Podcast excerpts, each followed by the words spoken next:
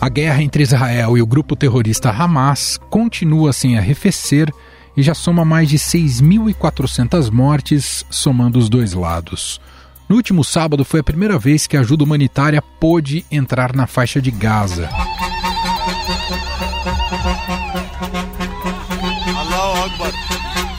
O cerco feito por Israel até aquele momento impedia a entrada de mantimentos, água e medicamentos na região. Após pedidos da Organização Mundial da Saúde e dos Estados Unidos, foi autorizada a entrada de 20 caminhões em Rafa, fronteira com o Egito. Até agora, mais de 50 entraram no local. Caminhões com ajuda humanitária entraram em Gaza neste domingo. São pelo menos 14 veículos carregados com mantimentos e remédios. Mesmo com a ajuda, o fluxo foi interrompido por causa dos bombardeios pela manhã.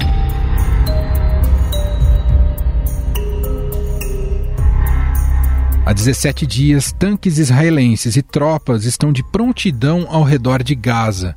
Os ataques aéreos não pararam, mas a invasão terrestre ainda não avançou. Os Estados Unidos têm apoiado Tel Aviv e enfatizado que o Estado judeu tem o direito de se defender mas também tem pressionado Israel a esperar para dar mais tempo às negociações com os reféns e às entregas de ajuda humanitária, e para que mais recursos militares dos Estados Unidos sejam enviados para a região. O governo de Joe Biden teria conseguido segurar um pouco a incursão terrestre maciça por parte do exército israelense, por parte da defesa de Israel, né?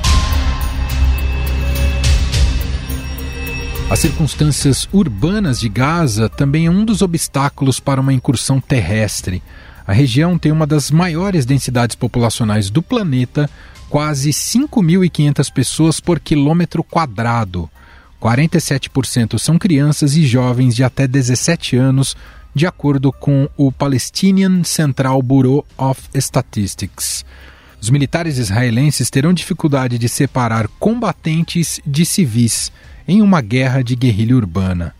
Em Gaza, o inimigo também não tem uniforme e está em posse de mais de 200 reféns israelenses.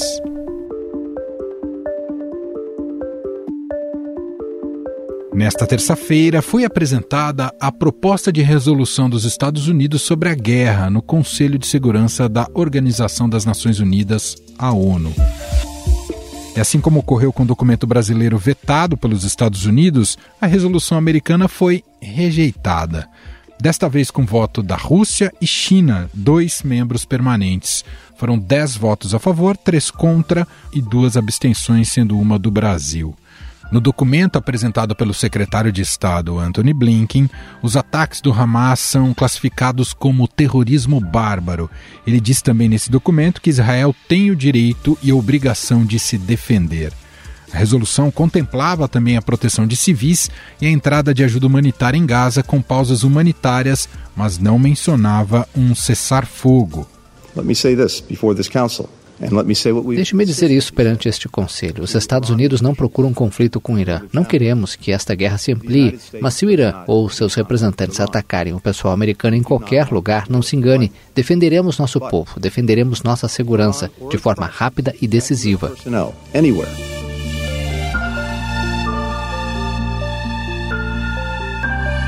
Além de não ser aprovada a resolução, um novo atrito eclodiu na ONU nesta semana. O secretário-geral da entidade, Antônio Guterres, afirmou que os ataques do Hamas não vêm do nada, já que o povo palestino sofre uma ocupação sufocante há 56 anos. Palavras dele. Em reação à fala, o embaixador de Israel nas Nações Unidas, Gilad Erdan, pediu a renúncia de Guterres.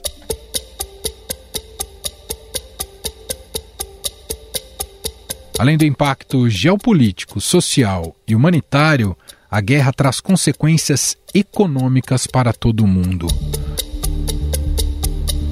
O shekel, moeda israelense, caiu durante seis dias consecutivos para o mínimo de oito anos, mesmo após o Banco de Israel ter anunciado um programa de 30 bilhões de dólares para reforçar a moeda.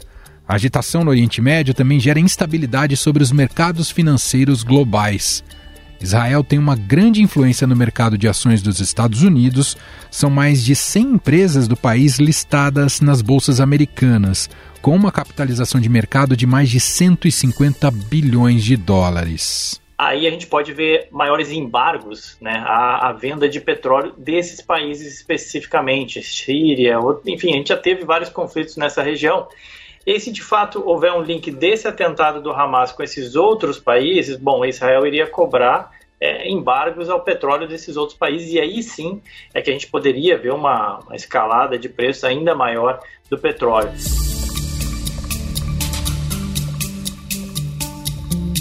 Por conta das incertezas econômicas da região, as ações dessas empresas israelenses cotadas em Nova York e Tel Aviv afundaram em quedas.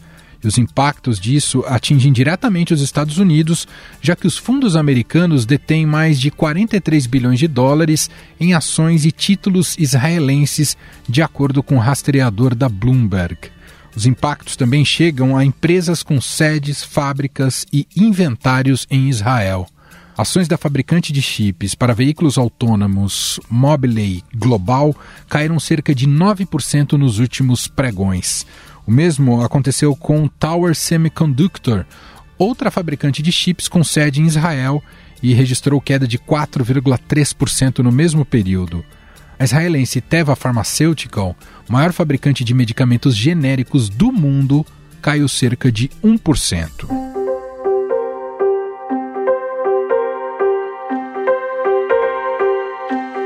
Além disso, o cenário de instabilidade internacional também pode manter por mais tempo os juros altos na economia americana. Isso tem efeito negativo para o câmbio e investimento em países emergentes como o Brasil.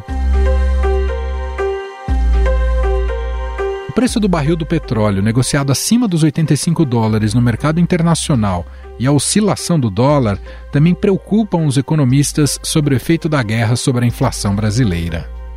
Afinal, os efeitos econômicos da guerra podem se agravar? Há risco de desabastecimento de petróleo? E como o conflito atinge diretamente a economia brasileira?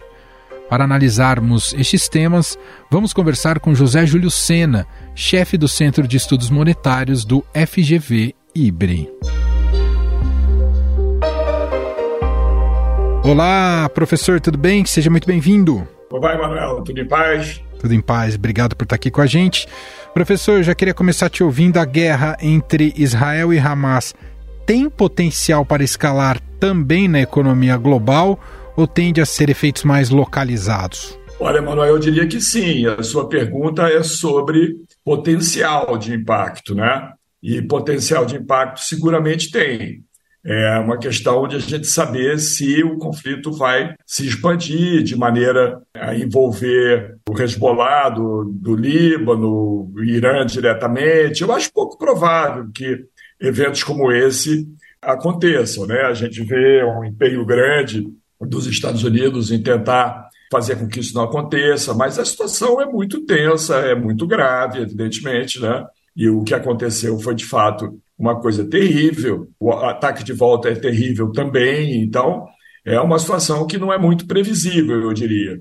Mas potencial para escalar, é, do ponto de vista econômico, certamente tem, dependendo, evidentemente, de se, a, se o conflito ficará restrito ali a Israel e o, e o grupo Hamas, ou se vai se expandir. E de que maneira poderia, de novo, potencialmente afetar a economia mundial seria mais por preços de determinadas mercadorias, né? É, em especial o preço do petróleo. Como todos sabem, o, o mundo todo está num combate à inflação, há um empenho grande né, das autoridades é, monetárias mundo afora para trazer o surto inflacionário sob controle, trazer a inflação para baixo, né?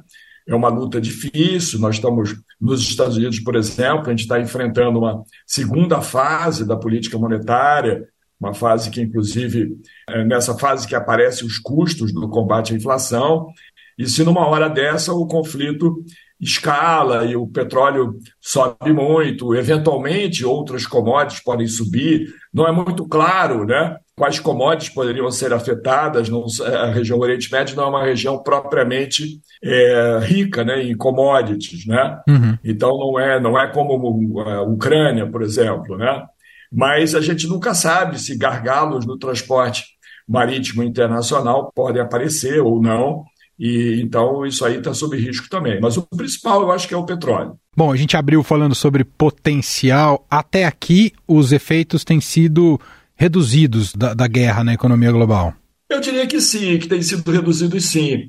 Talvez a gente possa notar uma ligeira propensão, né?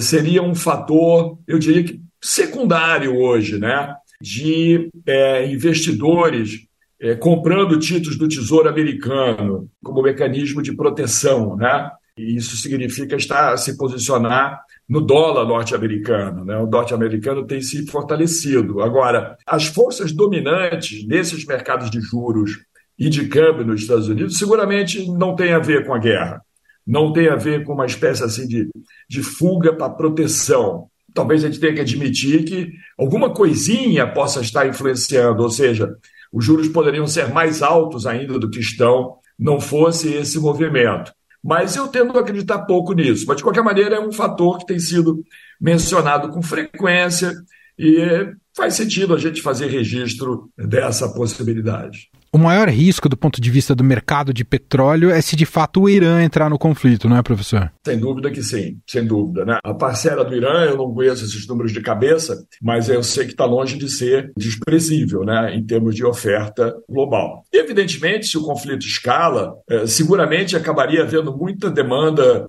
especulativa, agentes econômicos, empresas, investidores, tudo se antecipando, né? prevendo o pior, nessas horas pode haver uma acelerada importante de cotações. Como é que o senhor tem observado esse desempenho da economia global e desenvolvimento econômico ao longo desses últimos anos, com tantas crises e solavancos, né, pegando pandemia, guerra na Ucrânia e agora esse conflito entre Israel e Hamas, professor? Eu diria que até um certo ponto é algo que surpreende favoravelmente, né? Eu acho que sim, especialmente a pujança da economia americana, por exemplo. É, quando a gente observa os dados macroeconômicos dos Estados Unidos, a gente fica assim, surpreso com a força né, da economia. A política monetária, que já tem um ano e meio que começou a ser colocada em prática, uma política monetária no sentido do aperto, né, de, de, subir juros e tentar desativar, tornar contracionistas as condições financeiras, né, é, de maneira a desacelerar a economia e trazer a inflação para baixo, a economia tem respondido muito pouco às ações do Banco Central americano. Tem muitos motivos potenciais para isso. Talvez não tenha dado tempo ainda. A referência básica de que o Banco Central americano faz uso para praticar sua política de juros pode ser que tenha que ser revista, estariam trabalhando com uma taxa de referência para cima da qual você tem que levar a taxa de juros do Banco Central, né? para a política de fato ficar contracionista. Pode ser que essa referência esteja subestimada. Então, tem alguns, alguns fatores. O fato concreto é que é uma política monetária no sentido do aperto há um ano e meio e a economia tem respondido muito bem. Eu diria que uma. É, desculpa, não tem respondido no sentido da desaceleração, que é o que as autoridades monetárias desejariam. Eu diria que uma parte importante disso se explica, como é o caso do Brasil também, por uma política fiscal expansionista. Né? O governo americano tem gasto bastante dinheiro, gastou bastante dinheiro, trilhões de dólares né? É, durante a pandemia, continuou gastando quando o presidente Biden é, assumiu. E a cada momento está lá o Poder Executivo é, fazendo propostas orçamentárias mais gastadoras. Então, o impulso fiscal, de fato, está ajudando. Além disso, a, a, expansão fiscal, com as transferências para famílias, principalmente, né, é que houve durante a pandemia, permitiu que muita gente acumulasse uma poupança, é, a taxa de poupança das famílias americanas cresceu substancialmente. Voltou ao normal, até está mais tá aquém do normal, está mais baixo, mas é, foi muito dinheiro que se acumulou e que viabilizou gastos. Então, os gastos das famílias continuam muito bem. Né? Aqui no Brasil, o impulso fiscal é muito grande. O próprio presidente Lula, antes mesmo de tomar posse, já tinha ali uma proposta né, de aumento do gasto público, alguma coisa da ordem de 2% do PIB. Então, essa expansão de gasto público, por exemplo, no caso americano, no caso do Brasil, seguramente é um fator muito relevante e que mostra que, a despeito das políticas monetárias apertadas e de, desses choques que, que vieram com a pandemia, que se agravaram com a guerra da Ucrânia, a despeito de tudo isso, essas economias até que têm uma performance boa. A política monetária do Banco Americano hoje a, a despeito da guerra, acaba tendo mais impacto para os mercados emergentes, incluindo o Brasil, do que efetivamente o conflito lá em Israel? Eu diria que sim, com toda certeza. Há muito tempo eu me acostumei a olhar para fora, né, abrir a janela, né, olhar para o exterior para entender movimentos de preços de mercados financeiros aqui no Brasil. A influência do que acontece lá fora sobre os ativos financeiros aqui no Brasil, me refiro a bolsa de valores, câmbio, taxas de juros, tudo isso, influência externa sempre foi muito grande, né? E a economia americana, tem pessoas que podem não gostar, gostando ou não gostando, ela é o centro financeiro do mundo, né? E por acaso, a autoridade monetária americana, né, o Banco Central dos Estados Unidos, está muito empenhado em trazer a inflação para um patamar que, que corresponda algo muito perto da meta que eles têm, né? Sim. Eles têm uma meta de 2% de inflação ao ano, que é algo muito próximo do que os economistas chamam de estabilidade de preços, né? ou seja, uma situação em que praticamente não existe inflação. Então, há um empenho grande na economia central, na economia americana, em trazer a inflação para 2%. Isso tem custo, isso mexe com as taxas de juros, mexe com os mercados de câmbio, é, mexe também com as bolsas de valores, e a própria atividade econômica fica agora nessa nova fase da política monetária, mas sob ameaça, né, digamos assim. O que a gente não viu acontecer até agora, que é uma desaceleração significativa do crescimento americano, pode ser que a gente passe a ver mais adiante um pouco. Isso é fruto, fundamentalmente, da política monetária dos Estados Unidos. E como os mercados financeiros internacionais estão muito interligados, há uma tendência a gente não entender direito que a economia brasileira é uma economia aberta financeiramente. Ela não é aberta comercialmente. O Brasil comercializa pouco com o resto do mundo. Exportações, importações. Comercializa bastante, mas é, é pouco proporcionalmente ao nosso tamanho, o que a gente poderia fazer. Agora, no ponto de vista financeiro, a integração é muito mais intensa. Então, o que acontece nos mercados financeiros nos Estados Unidos, indiscutivelmente, afetam os nossos mercados aqui. A longo prazo, pode ser importante, o senhor menciona essa questão da gente comercializar pouco. A longo prazo, pode ser um ativo importante para o Brasil o fato de ele ser mais estável, não estar tá envolvido tão diretamente nos conflitos globais, professor? A minha tendência é responder que não, porque os benefícios da integração econômica com o mundo é, sempre foram muito grandes. Né? Quanto maior a abertura comercial do país, quanto mais você exporta, por definição, mais amplo o acesso que as empresas brasileiras têm. Né? Num país que exporta muito pouco, as empresas têm a opção de vender seus produtos apenas domesticamente. Pode mudar de estado, vende no Mato Grosso, vende em Pernambuco, vende em São Paulo, pode diversificar, ampliar sua escala de produção e de distribuição de bens, está tudo certo. Mas mercado doméstico fica limitado ao mercado doméstico. Se você conquista outros mercados, o leque de opções fica muito grande. Então, muitas vezes tem um conflito qualquer na região A ou B do planeta, a economia A ou B é, passa por dificuldades importantes e sobram as outras, e você pode é, se virar de outra maneira. Então, eu acho que estar mais integrado, de modo geral, é bom, é benéfico para a economia. Do lado das importações,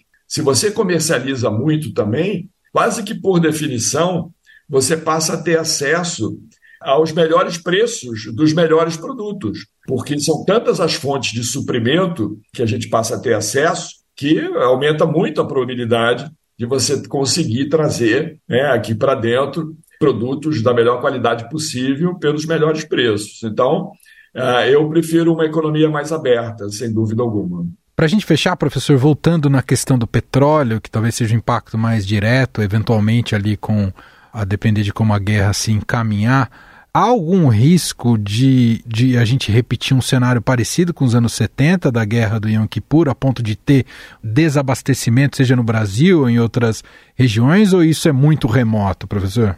Parece remoto agora, né? Eu diria. É, porque a própria possibilidade né, do conflito se expandir, atingir outras regiões e tudo, ela parece baixa, né? Eu tendo a acreditar, tendo a olhar para isso com um olhar, assim, claro, muito triste, de muita preocupação, conflitos entre povos, uma coisa tristíssima, sem dúvida alguma, mas eu, eu não acredito, não estou pensando no pior, digamos assim. Acho que a probabilidade é relativamente baixa, Manuel. Muito bem, quero agradecer aqui José Júlio Sena, chefe do Centro de Estudos Monetários do FGV IBRE e diretor do Banco Central, gentilmente atendendo aqui a nossa produção, falando um pouco dos impactos ou possíveis impactos da guerra entre Israel e Hamas na economia global.